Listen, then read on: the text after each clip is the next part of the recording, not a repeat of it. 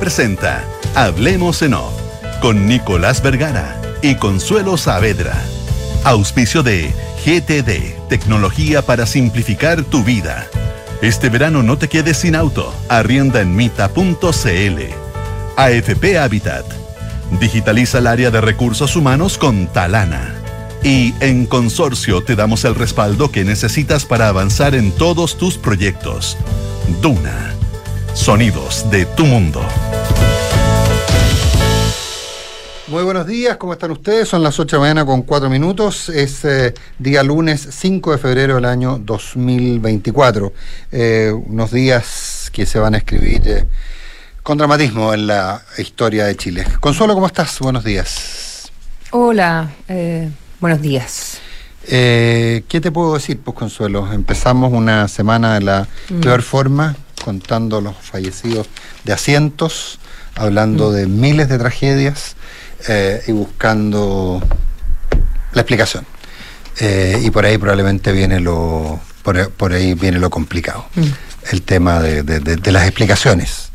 Eh, en, la, en, la, lógica nuestra de ponernos siempre en el punto más complejo, la pregunta es, ¿sabemos lo que pasó? ¿Sabemos por qué pasó? Y ahí entran las dudas que las propias autoridades han dejado explícitas en sus cuñas esto estamos hablando de sencillamente fatalidad o estamos hablando de algo peor? ¿Te refieres a la intencionalidad? A la intencionalidad, efectivamente. Mm. A la, intencionalidad. Yo, eh, yo estuve eh, conversando ayer eh, con, gente vinculada al mundo forestal, que, me contaba un poco que, que le llamaba mucho la atención varias cosas de la mecánica de los fuegos, la existencia aparentemente de varios focos simultáneos, ese es un punto eh, que tiene algún parentesco, ni tan lejano, tiene un parentesco relativamente cercano, con las mecánicas que la Corma ha descrito respecto de algunos incendios en, el, en la macrozona, que, tiene, que son varios focos simultáneos. Eh, mm. También hay un registro, hay un registro de bio, bio de, de, la radio que de verdad vale la pena revisar porque bueno la radio bio, bio tiene como un contacto muy eh, fluido con sus auditores, en verdad y la gente como como sabemos llama a la radio cuando hay un accidente, una cosa como muy eh, local. No tiene institucionalizado eso. Institucionalizado, una, una cosa muy muy cercana que viene no sé pues de sus orígenes de, de radio local en Concepción, eh, en fin y hay una llamada de una auditora en el sector de Peñuela, eh, que eh, le va contando y le manda fotos al, a, quien estaba al aire en ese minuto del primer incendio. Y ella misma eh, dice, y está apareciendo otro.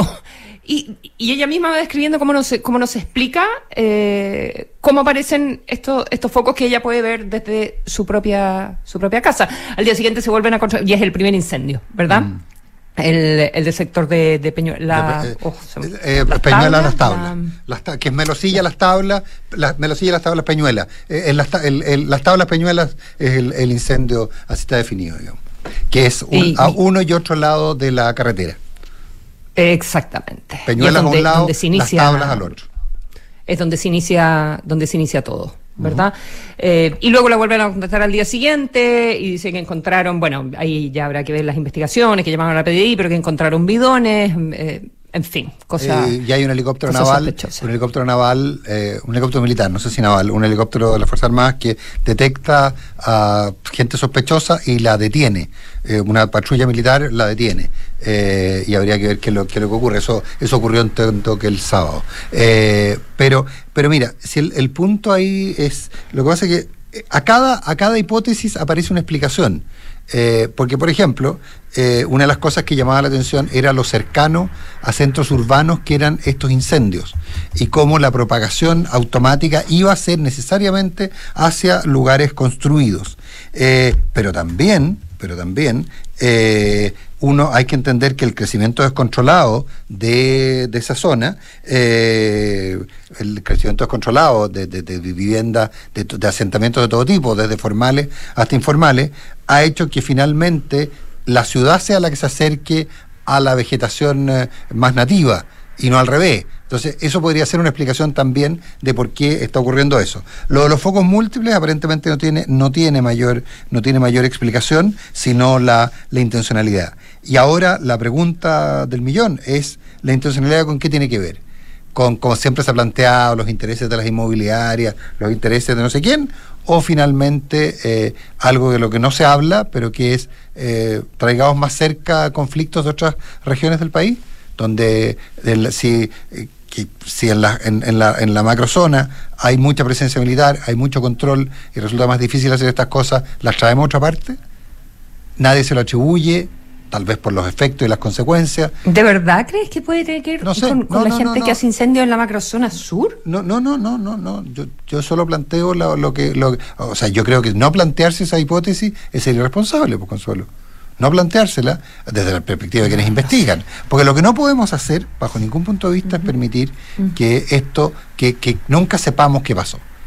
Ya son demasiadas las cosas que no subimos por qué pasaron.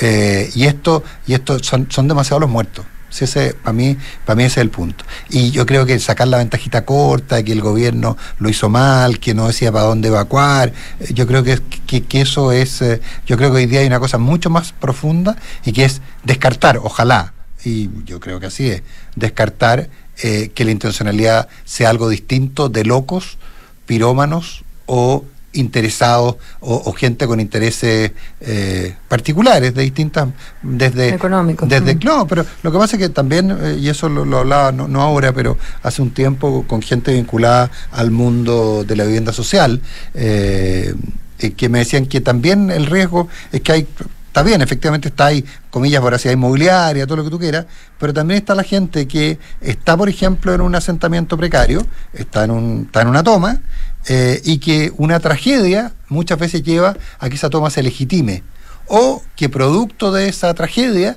ellos consigan ir a otros lugares. Entonces también está, también existe ese riesgo, consigan que se les asignen otro, otros terrenos. Entonces está demasiado abierto, son demasiadas las hipótesis y la tragedia es demasiado grande. Bueno, yo quisiera centrarme sí en lo que es la gestión de emergencia, porque em, con todo lo que hemos aprendido, con las 26, si no me, si no me, si no me equivoco, muertes que tuvimos el, el, año pasado, que era en un contexto forestal, eh, Totalmente, eso sí. Eh, de, poblados junto y de, y de, campamentos y de viviendas eh, junto a las faenas forestales. Em, pero, pero lo hemos tenido en Valparaíso, ¿cuántas, cuántas veces? y, y, ahora lo tenemos en Viña. Y tenemos las alertas por eh, teléfono, que eh, es, un, es, un, gran avance. ¿Cuánto aprendimos con el tsunami el, el 2010 y cómo ha mejorado la gestión de emergencia del país en ese, en ese sentido? Em, pero, eh, ¿qué sucede con la conectividad cuando el propio desastre natural te afecta la, la transmisión telefónica? Cuando te afecta las telecomunicaciones. ¿Qué pasa con las vías de evacuación? Eh, con la rapidez con que la gente tiene que entender que necesita salir eh, de los lugares, ¿verdad? Y, es un trabajo que imagino tienen que hacer los municipios con, eh, con las vías de evacuación, con hacer capacitación a las personas para decirle, ok, por aquí se sale, hacia dónde se sale, cuáles son las vías más seguras para salir en caso de diferentes tipos de emergencia, no es lo mismo un terremoto que, un incendio forestal, y por dónde viene el incendio. Es que, es que, no, es que sabemos mucho de, sabemos, hemos aprendido tsunamis a la fuerza, sabemos de terremotos, pero vamos, lo, lo, que significa es que ahora vamos a tener que aprender de incendios. Sí, claro en California. Mientras bueno, en California, en Hawái, en, todas partes. O sea, me sorprende que no sepamos. Me pensé, que ya sabíamos de incendios. Sí, pero. Eh, pero, en, esas zonas del país donde está esta interfaz entre, entre lo forestal, lo rural y lo urbano. Por ejemplo, en California la gente tiene equipos de oxígeno en las casas para respirar en caso de que, de que, de que haya un cambio de viento y llegue el humo y, y, porque mm. muchos problemas que la gente pierde pierde el control por producto de la, de la contaminación. Sí, pero mm. sí, sí, efectivamente, pero o sea, la rapidez. Deberíamos haberlo hecho, pero, pero, pero también. No, pero es algo que tenemos que saber ahora. Ah, no, eso de todas intencional, intencional o no, intencional es un hecho de la causa que avanzan eh, los incendios de una manera que antes no avanzaban. 30, 30, 30. Eh, el 30, 30, 30, creo, no sé si exacto, creo que es 30 kilómetros por hora, 30 nudos del viento, 30% de humedad y 30, eh, y 30 más de 30 grados de calor. Eh, creo que esa coyuntura que se da con, que se, se está dando en estos casos, es fatal. O sea, no hay, o sea, una chispa va a provocar lo que algo o Sea, todos sabemos de los botones rojos, antes nadie entendía lo que eran, eh, ahora, ahora todos nos manejamos con el concepto, eh, en fin, con las alertas por teléfono. Eh, hay muchísimas cosas que hemos incorporado como en nuestra vida, vida cotidiana. Pero estamos hablando de 112 personas hasta el minuto que se murieron en un, en un día y medio, si, si, no, son tantas. Pero si es una brutalidad. de inmediato. No, y, tú te das cuenta más concentrado geográficamente en una zona muy reducida. O sea, porque eh, los terremotos provocan esta cantidad y más de muertos, sí, pero en 300 o 400 kilómetros. Sí, la, densidad es una cosa impresionante y, y, lo, espantoso de, lo que ocurrió. Entonces, Yo espero que las personas, si es que esto es intencional, que además las personas las... Eh, las procesen, digamos, o, las enjuicien, en fin, por homicidio. Ah, no, de todas maneras, o sea, no, no, y no, o sea, eh, sí, yo, ahí hay un, yo, yo siempre había escuchado, pero no, no le, que la legislación respecto a los incendios era muy dura en Chile pero porque efectivamente el delito de incendio era un delito, dado, dado, cuando se hizo el Código Penal, lo que implicaba un incendio, que, que efectivamente podías quemar una ciudad completa porque no había capacidad de combatirlo, los materiales eran materiales muy combustibles, etcétera, etcétera. Entonces que el delito, está, el delito de incendio estaba muy penado. Entonces no entiendo por qué se dice ahora que eh, los, eh, en el caso de los incendios eh, de este tipo, la penalidad es muy baja. Bueno, que los, que los fugien por el delito de incendio que hoy día tiene una penalidad, todavía tiene una penalidad, entiendo, muy alta en, el, en, el, en, nuestro, en nuestro ordenamiento jurídico. Entonces...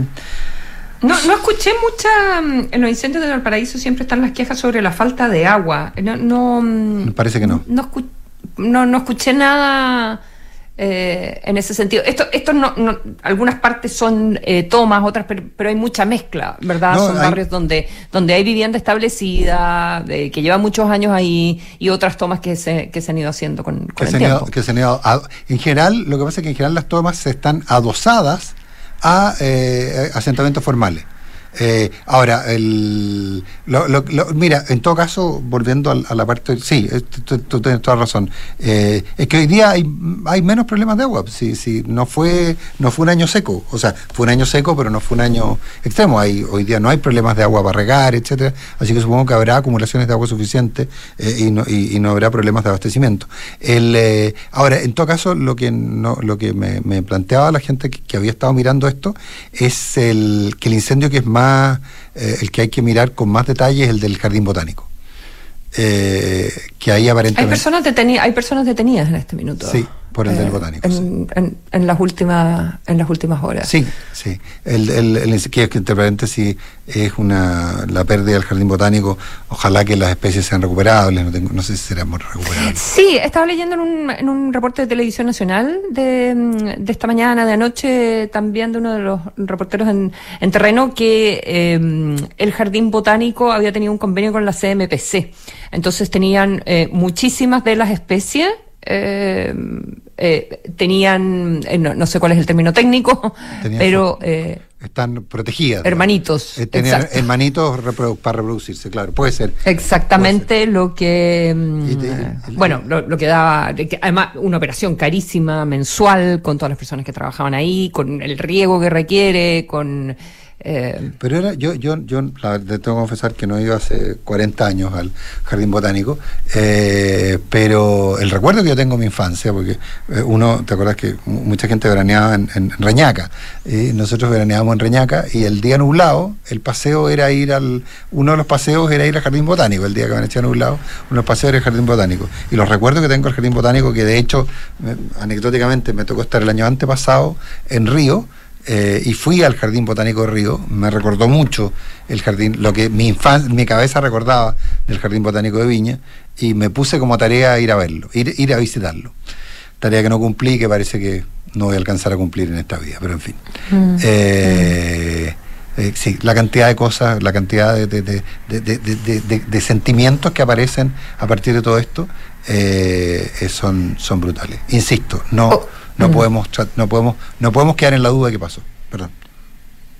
Em, sí, eh, con los incendios que ya, eh, o sea, siguen siguen en combate eh, en, Valparaíso. Eh, fue un total de siete incendios, cinco todavía están en combate, ya, ya no ponen en peligro la, digamos, a la población, pero ya, y además que están mucho mejor las condiciones meteorológicas. Si uno revisa los botones rojos para hoy, no, no hay ninguna de, las comunas que estén involucradas. De hecho, el subsecretario este Monsalve fue bastante audaz anoche cuando planteó que, que creía que no había más riesgo de que no había más riesgo de, de, ¿cómo se llama?, de, población eh, posiblemente afectada. Yo creo que Lo que pasa es que ahora el botón rojo está en, en O'Higgins, en la Araucanía, en Ñuble, ya Valparaíso desapareció. Si uno ve el mapa, además, eh, de, la región que, que está en, en CONAF, eh, Argentina está está de locos prácticamente la, peor situación actualmente,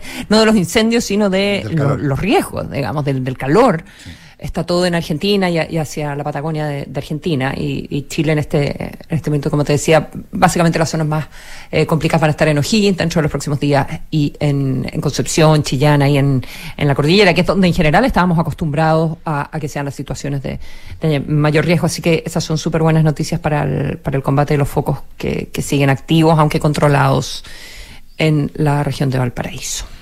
8 de la mañana con 19 minutos.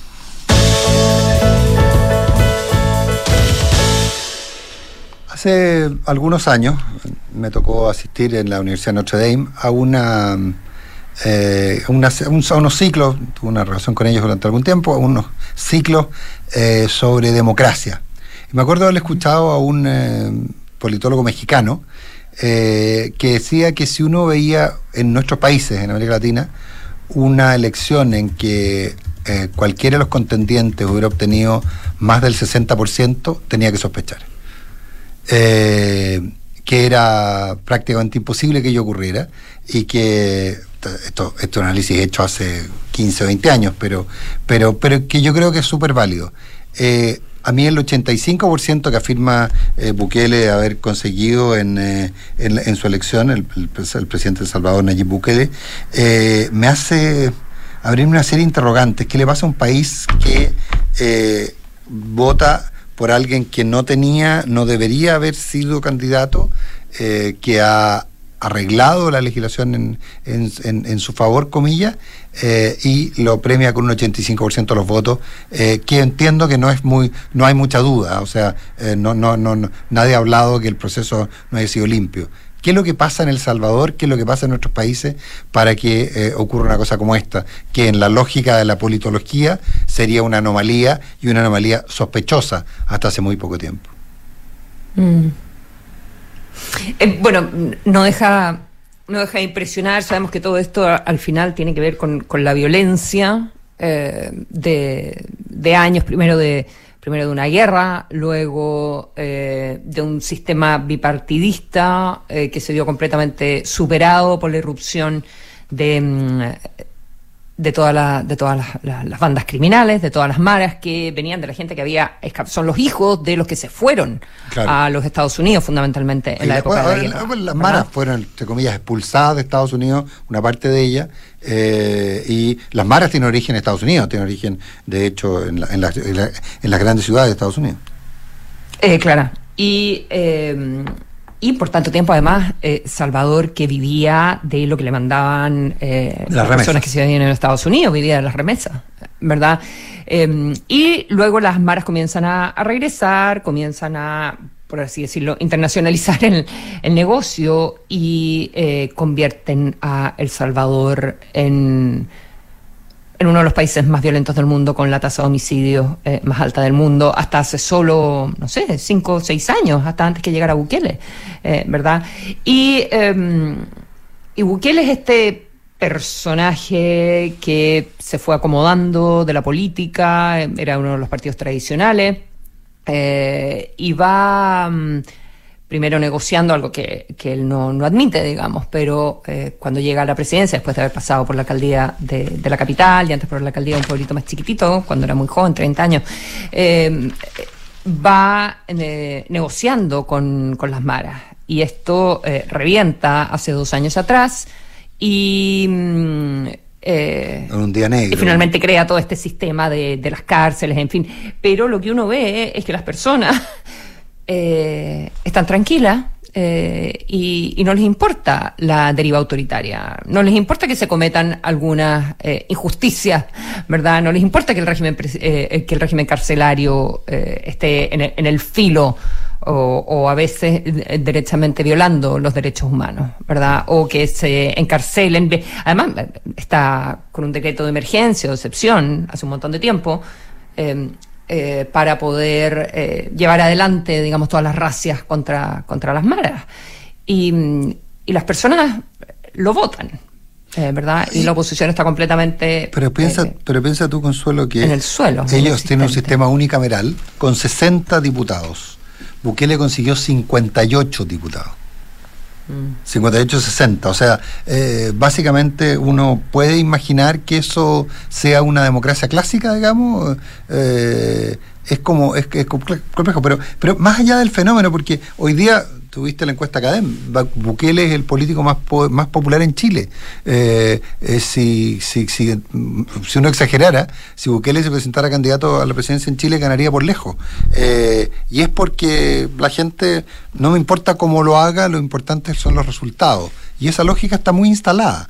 Entonces, más que hablar en contra de necesariamente de Bukele, es entender qué les pasa a los países que llegan a los extremos en que sin preguntar demasiado, se quedan con el resultado. ¿A qué voy?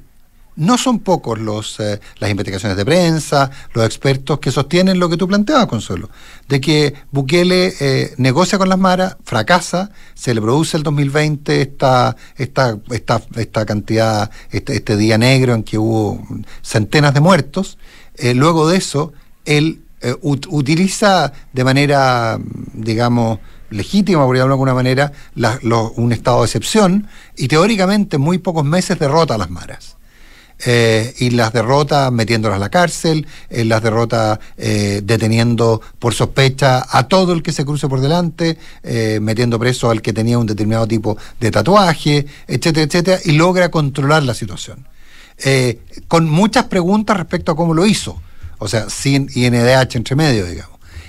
Y finalmente, lo que en, en, cualquier circunstancia uno habría mirado como algo complejo, como que uno habría dicho, bueno, a ver, eh, eh, en fin, eh, que hubiera una oposición que fuera capaz de enfrentárselo, es tal la lógica del resultado que la oposición no es capaz de plantear nada distinto de, de, de, de una duda muy como lateral y lo que importa es el resultado. No me, no, no me preguntes cómo lo hice, lo que me interesa es lo que hice. Y eso es lo que pasa, eso es lo que pasó en, en, en, El Salvador. Las preguntas, uno ve periodismo disidente que sostiene que Bukele tiene acuerdos con alguna de las maras y que finalmente por eso que ha logrado controlarlo como, como lo ha controlado, etcétera, etcétera. Pero, pero la pregunta es qué le pasa a los países. Y en un rato más, bueno, vamos a hablar más rato con, con un invitado sobre el tema, pero eh, eh, en Chile tenemos, tenemos estamos con el riesgo de que aparezca una figura que nos prometa algo y que estemos dispuestos como sociedad a decirle, no me importa cómo lo haga, lo que me importa es el resultado. Mm. Porque eso yo lo Oye, que pasó en El Salvador. Mm. Mm. Eh, dos cosas. Uno, dijiste que eh, era el, el, el, líder internacional, de acuerdo a una, una academia de hace unas dos o tres, o tres semanas, mejor evaluado, sí. eh, ¿verdad? Y con 78% de imagen positiva. Yo no creo que eso signifique que en Chile la gente votaría no, por Bukele. Estoy exagerando. Ya, creo, ya, pero es importante, creo yo. Sub, subrayarlo porque... A, a, pesar de que un encuestólogo me dijo que la interpretación de él era esa. Me lo dijo un encuestólogo, pero no, como no lo puedo citar, prefiero. Pero tiene, pero si lo pones a pelear con Trudeau, que tiene un 66%, o sea, bueno, está como bastante va, variado los, los, los, gustos. Zelensky, 62, no sé. Mm. Eh, lo otro es el, el, famoso asunto de la deriva autoritaria. ¿O cómo puedes tú eh, hacerte cargo de la inseguridad de, un país? Eh, de hacer el control del crimen organizado. ¿Lo puedes hacer sin negociar con nadie? Yo creo que es imposible. Eh, en Chile fue imposible en su minuto. Totalmente. O sea, en Chile la, la, la, oficina, digamos que quizás hay mucha gente joven acá, eh, pero, pero tenía tenía, tenía. Qué buen punto hace, Consuelo. Eh, informante, ¿qué cosa? No, que, no que, hace un muy buen punto. La verdad que el caso de la oficina, que es un caso exitoso de lucha contra la subversión, eh, los testimonios. Lleno de zonas, lleno de zonas grises, ¿verdad? totalmente. era como la oficina, era la oficina de inteligencia que estaba encargada de, eh, en el gobierno de Elwin, como de desarticular a los que pues. seguían en la lucha armada. Al frente, al frente, al, frente, Exactamente. Y lo hacía teniendo informantes adentro, eh, protegiéndolos, pagándolos, algunos murieron, eh, ¿verdad? Algunos fueron ajusticiados. Agdalín Valenzuela. Eh, por sus compañeros, exactamente. Entonces la discusión era en ese minuto, cuando, cuando esto se empezó a saber, ok, está, al pagarle a estos informantes y protegerlos, estás siendo cómplice del, de los grupos terroristas, digamos, toda esa discusión, esto llevado a no sé, elevado por mil en el caso de El Salvador, ¿verdad? Eh, pero, pero eso es una, una pregunta. Eh, y la otra pregunta, ¿cómo puedes poner de acuerdo a un país para poder combatir el crimen organizado sin caer necesariamente en la deriva autoritaria? Eh, porque significa eso controlar a la prensa, significa eso eh, acusar a toda la prensa extranjera y a la poca prensa disidente eh, prensa disidente que tiene adentro en, en El Salvador, de que son, no sé, es igual que Trump, igual que Orban, el, el discurso, echándole la culpa a George Soros. Eh, de, de todo, no sé, de como del buenismo, ¿verdad? Porque finalmente lo que hace Soros a través de la fundación eh, de, ah, se me olvidó el nombre de la fundación de, Soros que financia proyectos de prensa, ¿verdad? Y desarrollo, eh, de la Open Society ah, Foundation. Eh, lo que hace es financiar proyectos de, de, prensa que no tienen cómo financiarse internamente y, y por eso, entre otras razones, siempre lo, lo acusan, digamos, de, de todos los males del universo. Eh, en el caso de Orban, bueno, en, el caso de Orban también hay una cuestión como de, nacionalidad ahí. Eh, como sea, em, ¿cómo va, o sea, ¿cómo va a gobernar ahora Bukele que eh, tiene además a la Asamblea Legislativa completa? Completa, completa, pero Consuelo, ya se las arregló para ya se las arregló para repostular. Entonces que era algo que la constitución no le permitía. Pobres esos dos disidentes o sea de esos dos opositores o sea yo creo que mejor ni vayan al parlamento o sea es muy complicado. Ahora insisto yo yo yo yo probablemente hoy día probablemente no sé no he querido mirar mi WhatsApp pero debe estar ardiendo de gente que, que me dice cómo puedo eh, aparecer criticando a Bukele si es una figura tan señera y lo ha hecho tan bien. Yo no yo, yo lo que lo que uno hace es poner arriba de la mesa eh, todas las convicciones que uno tiene sobre estas materias. ¿Existe equilibrio democrático cuando, cuando hay, cuando, hay un, poder sin contrapeso? Eh, ¿Es de verdad democracia? Eh, mm. entendemos la democracia como lo que entienden entendemos el concepto de democracia es lo mismo cuando hablamos de estas cosas esa es mi, mi, pregunta y insisto el, el, el, el que como sociedad validemos, y perdón por la latero, el sociedad validemos que cualquier método es válido para eh, frenar el, delito, para frenar el crimen mm, organizado, mm. y que no importa cómo lo hagamos, eh, e, es, eh, es, una pregunta que, que, uno tiene que formularse. Y, y, no solo eso, también, Consuelo, también la, el, el, contrafactual. Por el otro lado, cuando convertimos todo, todo, absolutamente todo en derechos inanelables cuando, cuando nos pasamos mucho tiempo diciendo que la delincuencia no era un fenómeno policial, sino que era un fenómeno social y que la delincuencia era producto solo de la pobreza y que por lo tanto no había que tratarla, no había que tratarla con, un enfoque mm. eh, represivo, sino que había que mejorar las condiciones sociales. También, si están los dos extremos, de aquellos que desde la perspectiva del garantismo, en el fondo lo que hicieron fue eh, quitarle dientes al Estado para eh, combatir el crimen y los que del otro lado piensan que el Estado no solo tiene que tener dientes, sino que tiene, que tener que cualquier método es válido. Entonces, eso es lo que yo planteo, perdón por lo latero, lo que yo planteo con, como hoy día, como un problema que, tenemos que mirar, porque ojalá no lleguemos a un buquele. Ojalá en Chile nunca tengamos un parlamento, un presidente con el 90 y 98% del parlamento. Ese es el fin de la democracia. ¿Cómo, cómo, cómo manejan la alternancia en el poder? Mm. Estos autoritarismos personalistas, pseudo Y al final, ¿cuáles son tus check and balances? Es el punto. Eh, entonces, pero, pero no permitamos como sociedad que lleguemos a esto. Mm. Entonces, por un, te insisto, por un lado, lo que dicen, no, no, no, no, no, mira, no. Si aquí el problema es la desigualdad. Si resolvemos la desigualdad, se acaba el crimen. ¿Ah? Y por otro lado, los que, los, que, los que sostienen que los derechos humanos no importan cuando se trata de preservar a la sociedad. Mm. Pongámonos, tratemos de encontrar algo al medio. Ahora, Sí, y bueno, y el otro desafío, pero que también está directamente eh, relacionado con mejorar la situación eh, de seguridad, es eh, la economía, ¿verdad? porque evidentemente, si tú mejoras la situación de seguridad, bueno, la gente vuelve al Salvador, vuelve a invertir, trae otra vez sus industrias al, al Salvador, puede vivir sin que lo extorsionen, ¿verdad? Se pueden retomar un montón de actividades económicas, el turismo, por ejemplo. Entre otras cosas. Tan básico como eso. Tan básico como eso. Así es. 8 de la mañana con 34 minutos. Desde la app Talana revisa solicitudes y gestiona la información de tu equipo fácilmente desde un solo lugar. Talana, tecnología humana.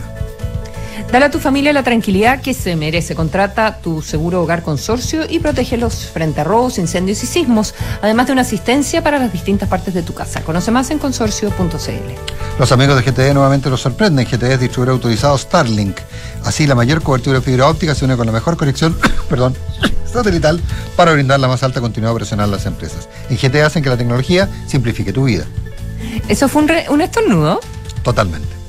Ay, nunca me ha pasado. Todavía. Eh, ¿En qué piensas cuando piensas en tu futuro? Tus sueños están más cerca si te cambias a Habitat, porque aquí el futuro lo escribes tú, FP Habitat, más de 40 años juntos haciendo crecer tus ahorros. Pensé que lograba controlarlo, pero no hubo caso.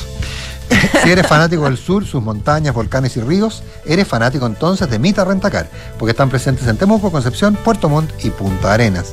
No esperes más y arrenda tu auto, hazlo en mita.cl.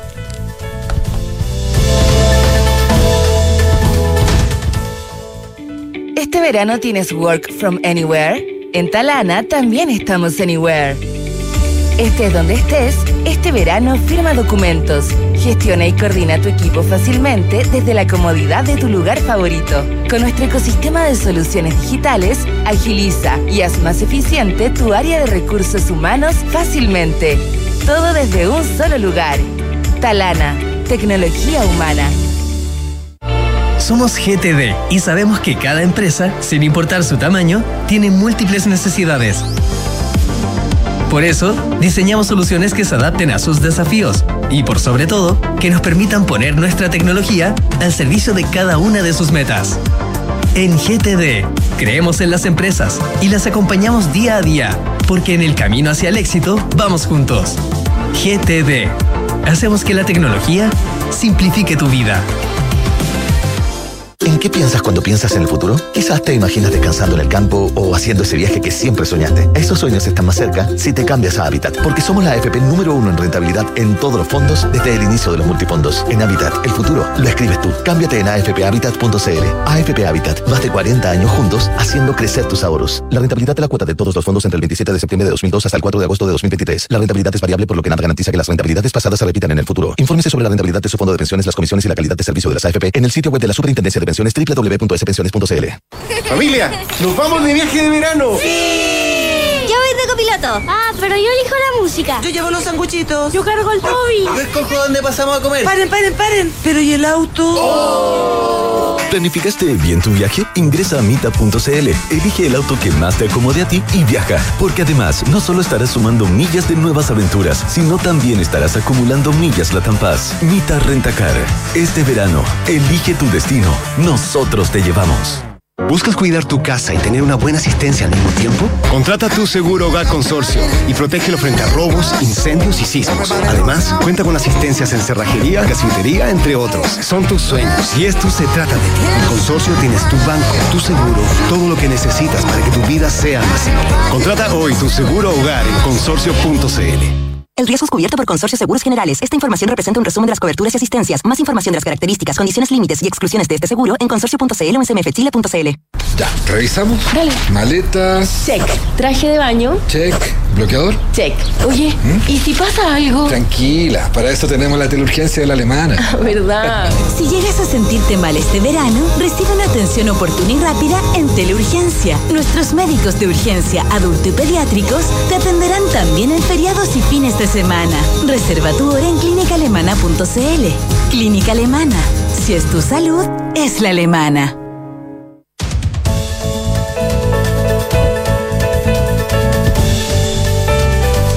8 de la mañana con 38 minutos, hablamos en off en Radio Duna. Consuelo está con nosotros aquí en, en el estudio, eh, el ex ministro del Interior, amigo de la casa por lo demás, Gonzalo Blumel. Gonzalo, ¿qué tal? Buenos días, gracias por estar con nosotros. Hola Nicolás, hola Consuelo, ¿qué tal? No es, Hola, muy buenos días. Buenos días. Eh, no, es, no es aleatorio, nosotros estábamos mirando cuál fue la última convocatoria al COSENA y en las fotos aparece como, y lo describe muy bien en su libro por lo demás, eh, la reunión del COSENA, eh, en la que, le, que, que, es citada en noviembre del 2019 por el entonces presidente Sebastián Piñera en función de lo que había ocurrido con el estallido social, eh, o violento, como quiera llamarse. Eh, esa fue una convocatoria sin, eh, Gonzalo, sin, sin excusa, era sobre el tema. Aún así, el Contralor cuestionó el que se le hubiera, el que se hubiera citado, porque el COSENA no era un, no era un, no era un organismo que debe citarse, en opinión del Contralor Bermúdez, para lo que se la citó. Eh, pero eh, hoy día estamos en una situación que, una, una, una, citación, no situación, una citación en que teóricamente es para el tema de, la ley de infraestructura crítica, pero finalmente es para hablar de la coyuntura. ¿Qué se habla en, un, en una reunión del COSENA? A ver, lo, lo primero si me permiten, un, expresar un saludo solidario a, a, las víctimas y a todos los afectados a los incendios, ¿no? Dramático, me tocó en un par de ocasiones sí, pues. enfrentar eh, eh, esta, estas tragedias, ¿no? Y son tremendamente dramáticas, entonces mandar un saludo. Y también a quienes han estado trabajando todos estos días, los bomberos, funcionarios públicos, eh, las policías, las Fuerzas Armadas, que cumplen un rol tremendamente relevante y que es muy sacrificado. Eh, y por lo tanto no, no, no, no quería partir sin, sin decir eso. Eh, y respecto al COSENA, a ver, lo primero que hay que entender cuál es el rol del COSENA. El COSENA se modificó bien profundamente el año 2005 eh, y el rol del COSENA es básicamente asesorar al presidente de la República en materias de seguridad nacional, ¿no? Y a partir de su integración están los presidentes de los distintos poderes del Estado, están los comandantes en jefe de las Fuerzas Armadas, está el, el, general director de, de, Carabineros, está eh, algunos ministros de Estados pueden participar como invitados y el Contralor General de la República. Lo que se busca es generar un espacio de diálogo, un espacio donde se pueda intercambiar información, donde se puedan intercambiar puntos de vista en, en materia de seguridad. Y eso es bien relevante porque eh, si uno eh, asume que las Fuerzas Armadas y las Fuerzas de Orden y Seguridad, por definición, tienen, y está bien que así sea, tienen un rol que es no deliberante, eh, la posibilidad de expresar su opinión en una instancia formal, en una instancia formal, perdón, tiene, tiene valor. Eh, obviamente, la pregunta es ¿para qué se convoca? ¿Cuál es el motivo de la convocatoria? Eh, ¿Y cuál es el problema que se está enfrentando? Y ese es el tema de fondo donde a uno le surgen algunas dudas respecto a esta convocatoria. Yo creo que es valiosa la convocatoria eh, y me parece bien además que quienes en el pasado fueron muy críticos de, de esta instancia, tú lo, lo mencionaste Nicolás, eh, la última citación fue el 7 de noviembre del 2019, en el contexto de, de, del estallido social o delictual, como, como, como, se, como se le quiera decir, digamos, en un momento muy complejo donde la seguridad del orden público estaba muy amenazado, y una actitud muy beligerante por parte de la oposición, incluso algunas autoridades, como el caso del ex contralor Jorge Bermúdez. Eh, yo me alegro que hoy día eh, quienes fueron tan críticos hayan cambiado y entiendan que estas instancias, estos instrumentos institucionales son importantes. Y en segundo lugar, me parece bien que la oposición en esto respalde eh, los esfuerzos que se están haciendo en materia de seguridad, porque la crisis de seguridad pública hoy día es muy grave. Mm. Eh, ¿Te, te parece que es una, mm, una convocatoria que cumple más bien eh, y que también es importante como un rol eh, simbólico de preocupación frente a, a la situación de la, de la delincuencia? Yo creo que tiene más bien un- una connotación de carácter simbólico, ¿no? Porque de hecho el tema de fondo que hay, que, que hay detrás, y es un poco la duda que a uno le surge, el tema de fondo que está enfrentando Chile hoy día es básicamente el crimen organizado y el crimen organizado transfronterizo, ¿no? Mm. El aumento de la violencia, los homicidios. Chile, para que ustedes tengan una referencia, los homicidios teníamos tasa histórica entre 2 y 3 homicidios cada 100.000 habitantes, que son tasas bajas, y hoy día estamos entre 5 y 6 aproximadamente, que siguen siendo bajas para Latinoamérica, pero son el doble de lo que teníamos hace un par de años atrás.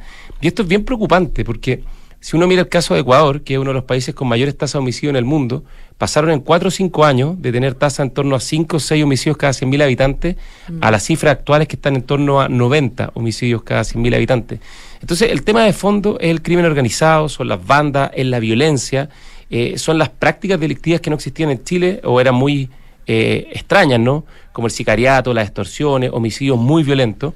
Y por lo tanto, el foco debe ese estar más bien puesto en ese tema, más que la infraestructura crítica, que yo creo que es ¿Y cu- ¿Y cuál es la, y cuál es la Claro. señal entonces que, que se busca enviar?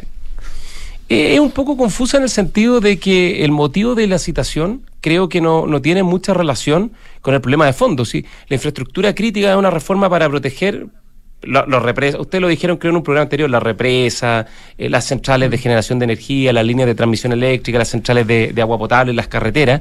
Eh, y, y, bueno, puede ser que el tema de la infraestructura de transporte, ahí hay algo eh, a propósito del terrorismo en la, en la macrozona si sur. los caminos son o no son infraestructura crítica. El Es camino en sí, como tal, digamos. que, que debiese serlo naturalmente, Sí, que de- claro. debiese serlo naturalmente. Pero, pero, pero el tema de fondo es el que hoy día uno nota que, al menos en el motivo de la convocatoria inicial, aparece un poco ausente. Y yo creo que aquí lo que hay que ver es, bueno, en primer lugar, ¿qué vamos a hacer en la frontera? Eh, este tema de la frontera eh, han pasado años y todavía no se logra poner eh, un mecanismo de resguardo que sea eficiente para evitar el crimen transfronterizo. ¿Qué vamos a hacer, por ejemplo, en materia de eh, perseguir activos financieros para cortar la ruta del dinero en el narcotráfico, que es finalmente lo que le da combustible, digamos, a las bandas que financia la compra de armamento? Hay una muy buena nota el fin de semana en el diario La Tercera sobre el tema de la de las armas y el mayor poder de fuego que tienen las bandas, digamos, y cómo están venido penetrando en el crimen organizado. ¿Qué vamos a hacer, por ejemplo, en la macrozona sur, donde enfrentamos ya dos décadas de actividades de violencia, de connotación terrorista gravísima, que, que, que, que, hasta ahora no se ha podido eh, despejar. Entonces, ese es el tipo, a mi juicio, de amenazas fundamentales en materia de seguridad que debiesen ser eh, el tema principal de conversación en una, en una instancia como el COSENA. Sin embargo, uno podría decir que la criminalidad no necesariamente es un asunto de seguridad nacional. También puedo encontrar argumentos pa- para defender A- a el, otro, el otro, el Sí. otro lado, digamos. Pero Pero, yo- pensando en la, pensando en su minuto en el Contralor Bermúdez, por ejemplo, que, que en, en el último eh, Cosena planteaba que bueno que, el- que lo que estaba ocurriendo con el, con el estallido social no, no era una amenaza a la seguridad nacional y por lo tanto no, no correspondía estar ahí reunidos en el Cosena. Sí, eh, eh, yo pensé en esa pregunta que me le iban a, plantear. eh, y yo no- obviamente no estoy de acuerdo y, y estoy, de, de hecho estoy muy en desacuerdo por una razón fundamental. Porque cuando tú indagas qué significa el concepto de seguridad nacional o seguridad en general, eh, y el rol de las instituciones a cargo de la seguridad, sea las Fuerzas Armadas que tiene que ver con las fronteras, las amenazas exteriores, eh, y las fuerzas de orden y seguridad que son más bien la seguridad pública, el orden público, al final la seguridad como ampliamente extendida tiene que ver con, obviamente, proteger a las personas, digamos, en primer lugar, y en segundo lugar, y esto lo dice la Constitución, eh, dar eficacia al derecho y permitir que las instituciones funcionen y funcionen bien. Y por lo tanto, cuando vemos que la eficacia del derecho y el funcionamiento de las instituciones se ve amenazado porque hay sectores, eh, amplios sectores del territorio nacional, donde el Estado no puede cumplir adecuadamente su función, donde el narcotráfico empieza a tomar un control territorial, donde las instituciones no son capaces de cumplir adecuadamente su función, bueno, obviamente hay una amenaza a la seguridad y a la seguridad nacional.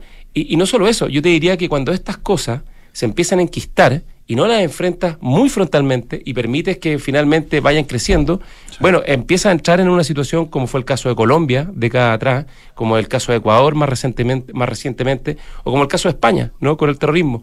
Son distintos fenómenos criminales que cuando no son contenidos por las instituciones del Estado, finalmente el Estado deja de funcionar adecuadamente. Mira, y al final quien paga la cuenta son las personas, y es la seguridad de las personas, porque la eficacia del derecho consiste precisamente en que la violencia jamás puede predominar entre los particulares porque el Estado el único que tiene el monopolio de la fuerza, el único que puede aplicarla y es quien tiene la tarea fundamental de proteger a los ciudadanos frente a amenazas que puedan sufrir. Ahora, pero, pero en ese sentido, eh, Gonzalo, eh, uno, uno plantea eh, que efectivamente hay, dos versiones aquí, que las Fuerzas Armadas están sobrecalificadas o que no están calificadas, que para eso están los carabineros. Hay gente que te dice, ojo, un momento, las Fuerzas Armadas, por ejemplo, en uso de armas de grueso calibre es mucho más eficiente y mucho más segura y más certera que carabineros. La, cantidad de prácticas de tiro a la que son sometidos un infante marina o, un, o una, una- una tropa de élite del ejército es exponencialmente mayor que las de las tropas de élite de carabineros, por lo tanto, si eventualmente es necesario hacer un disparo de advertencia, va a ser mucho más eficiente un infante marina o un boina negra que un, eh, que, que un carabinero. En fin, siempre hay argumentos para los dos lados, ¿no es cierto? Eh, pero el punto es, ¿es un riesgo involucrar a las Fuerzas Armadas en el control del orden público? ¿Cómo lo vivieron ustedes en su minuto? Y cómo se, y si esto es conciliable, y ya desde tu experiencia personal, con la lógica de, eh, eh, de, de, algún eximente responsabilidad previo. A ver, lo primero es que yo creo que en materia, en materia de seguridad el Estado eh, no puede renunciar a las instancias y a las instituciones que tienen capacidades, que tienen músculo institucional para cumplir funciones. ¿no? Obviamente depende de las circunstancias, depende de la gravedad. Cuando hay amenaza grave, a mí me parece que es un error renunciar eh, al, al uso de la fuerza legítima del Estado y en particular a, a la Fuerza Armada en tareas que son propias de su naturaleza. Eh, obviamente yo en lo personal no soy partidario de tener a las Fuerzas Armadas patrullando las poblaciones.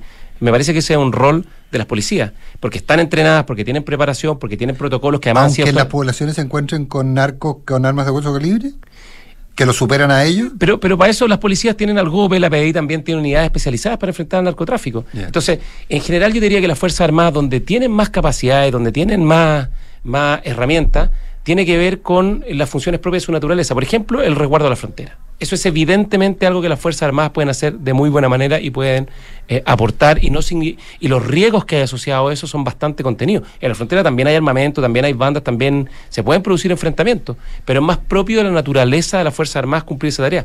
O por ejemplo, enfrentar a grupos paramilitares o grupos eh, terroristas en la macrozona sur, porque tienen organización, porque, porque tienen armamentos de gruesísimo calibre y por lo tanto las Fuerzas Armadas tienen eh, capacidad y, y entrenamiento que, entre paréntesis, además, hoy día cuentan con algo que nosotros no contamos en su momento el 18 de octubre del 2019, que son reglas de uso de la fuerza. No están reguladas por ley, están eh, reguladas por, por decreto supremo, pero, pero, pero igual existen, digamos. Bueno, hay un, pre- hay un proyecto de ley que eso es lo último que ha estado viendo la Comisión de Defensa y las reglas del uso, que, que está desde es de los propios senadores. Creo que es moción de, mm, y, es- y es valioso, y es valioso que de, se, de PUC, de Provost, etcétera. Exactamente, de porque, porque lo que tú necesitas es establecer marcos jurídicos eh, eh, ciertos y conocidos para que estas instituciones puedan desempeñarse. Si el problema es cuando. ah, yo creo que hay dos problemas. pero- Cuando los marcos jurídicos son inciertos y hay un problema mucho más estructural y el problema más grave de lo que ocurrió en Chile el 2019, cuando se pone eh, en duda el uso legítimo de la fuerza que es propio del Estado. Legítimo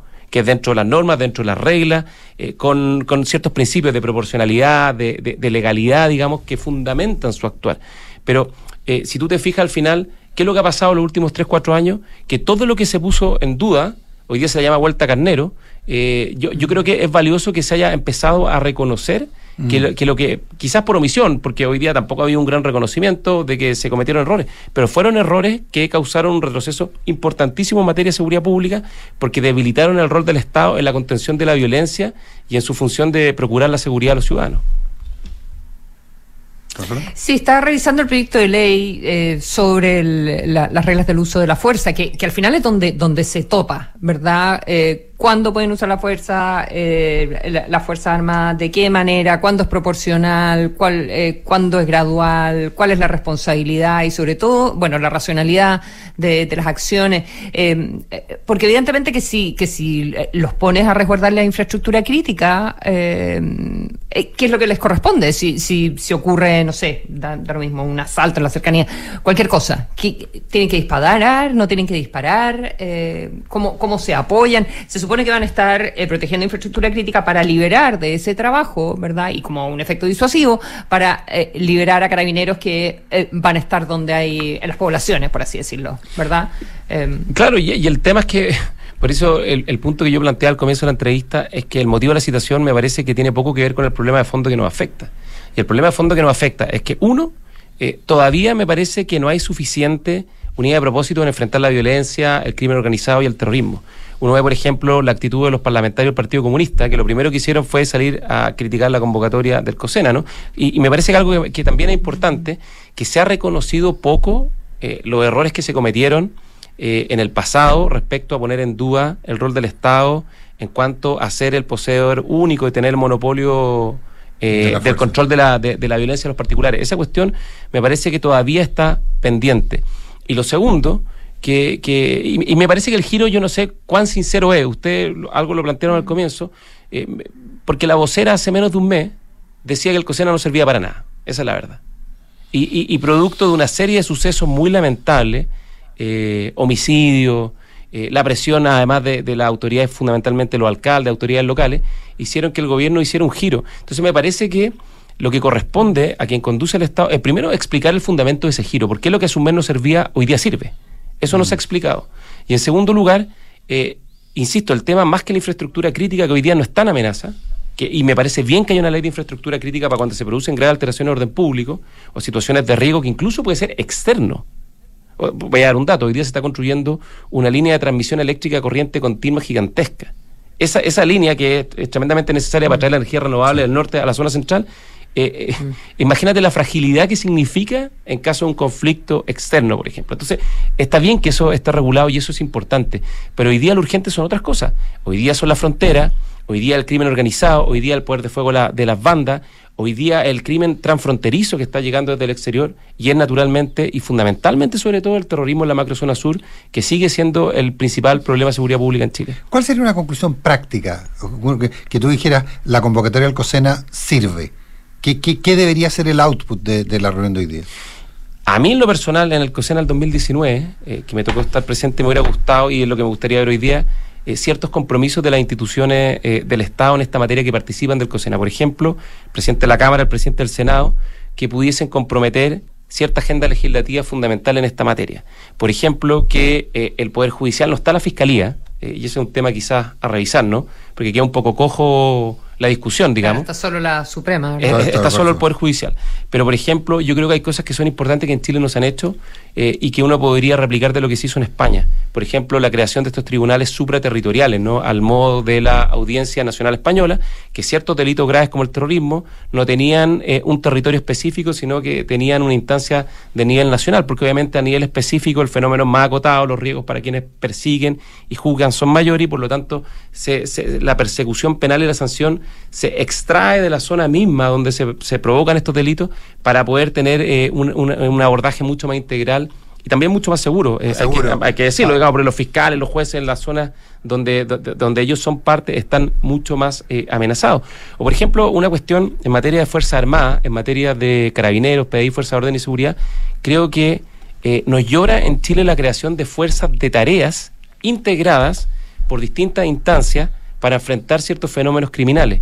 Las fuerzas de tarea, que por ejemplo eh, son equipos integrados por distintas instituciones para fenómenos específicos y que se dedican única y exclusivamente a eso, como fue el caso de Colombia para perseguir el narcotráfico, eh, se crean con la misión de especializarse e integrar a todas las ramas del Estado que forman parte, digamos, de eh, enfrentar este tipo de fenómenos. El Estado está muy compartimentalizado. Si tú piensas en materia de seguridad, hay decenas de instituciones que participan, Carabineros, la PDI, las propias Fuerzas Armadas pueden participar, la UAF, el Servicio de Impuesto Interno, el Ministerio Público, eh, el Poder Judicial, incluso los gobiernos regionales y locales cumplen ciertos El- roles. No se lo mencionaste, el registro civil es fundamental. Oye, y- y otros temas que son prioritarios y que eh, es realmente incomprensible que no avancen. Por ejemplo, el tema de la inteligencia. Si algo nos enseñó el 18 de octubre del 2019 es que Chile tenía un atraso brutal en materia de inteligencia, que puede ser para fenómenos, como decía, de crimen transfronterizo, que puede ser para delitos de terrorismo en la macrozona sur, para lo que los incendios. Los incendios también entender quiénes están detrás, ustedes lo conversaban, cuál- cuáles son las motivaciones, cómo poder anticiparlo, porque eso es la inteligencia, es información que agrega valor para la toma de decisiones, en particular en el tema de la seguridad. Entonces, acordar una agenda legislativa de relevancia y, que sea contingente a lo que estamos discutiendo, a avanzar en ciertas instituciones que son fundamentales, como estas instancias jurisdiccionales, los tribunales supraterritoriales o las fuerzas de tarea. Eh, y, y yo creo que es importante también el punto que mencionaba al comienzo, escuchar a las Fuerzas Armadas y a las Fuerzas de Orden y Seguridad en esta materia, porque saben del tema, tienen mucha experiencia y como son no deliberantes, a veces se confunde la no deliberancia con no poder expresar su opinión eh, y son ellos quienes más conocen cómo enfrentar estos fenómenos. Pero hay un elemento que, en el fondo trasciende a todo. O sea, el, pa- probablemente para mucha gente el resultado del, del COSENA sería, hay acuerdo respecto de eh, declarar estado de excepción, por ejemplo, en la región metropolitana, en materia, en algunas comunas de la región metropolitana en materia de seguridad. Estación Central entiendo que es como el, es probablemente el, ejemplo mayor. Eh, y, y probablemente eso no va a ocurrir, por lo tanto ya va a haber un nivel de decepción. Pero al interior de las Fuerzas Armadas, la pregunta es, ¿hay capacidad real de garantizar por distintas vías el que eh, no sean perseguidos penalmente quienes utilice, usando la, fuerza, cumpliendo con las reglas, tengan que pasar por el criterio de un fiscal o de, o de un juez? Hoy día lamentablemente no hay, no hay cómo garantizarlo y lo que hemos visto en el último tiempo es que las instancias penales eh, se han usado muchas veces de manera muy equivocada. Evidentemente, cuando un agente del Estado comete un delito y actúa más allá de sus atribuciones y funciones, tiene que ser investigado y tiene que ser sancionado.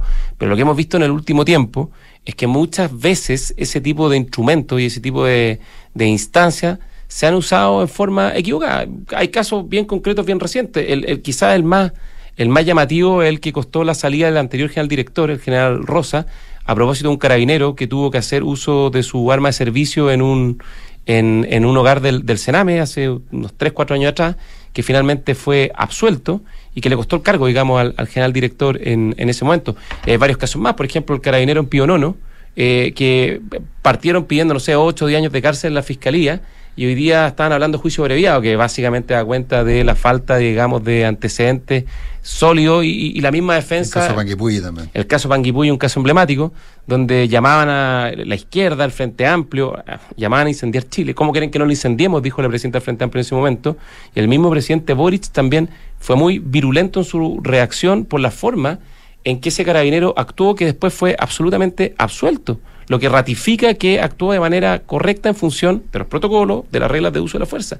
Entonces, entonces pero entonces estamos en un callejón sin salida. Es que yo, yo creo, Nicolás, que este tema es Porque más. muchas reglas de uso de la fuerza, mucha norma, mucho, Sí. etcétera, pero finalmente igual estás a la interpretación de un fiscal, a la interpretación de, de, de, de, de- Es que la- de alguien que presente una acción. Porque de hecho. Bueno, puedes- pero alguien tiene, pero también es que alguien tiene que investigar en el caso de que sí, hubiese ocurrido No, un no, es que además una O sea, cosa, la mayor parte de estas querellas no, no, no- o estas investigaciones no vienen de la fiscalía. Es que es el punto. Vienen de querellas puestas por organi- organismos o sectores que tienen interés político. O personas, eh, y, y personas, digamos, que buscan eh, usar políticamente eh, la- las herramientas penales y han causado un daño muy grande porque obviamente generan lo que tú dices, Nicolás, eh, un- una cuestión muy difusa respecto a, a cómo tienen que actuar las instituciones de las fuerzas de orden y seguridad particularmente.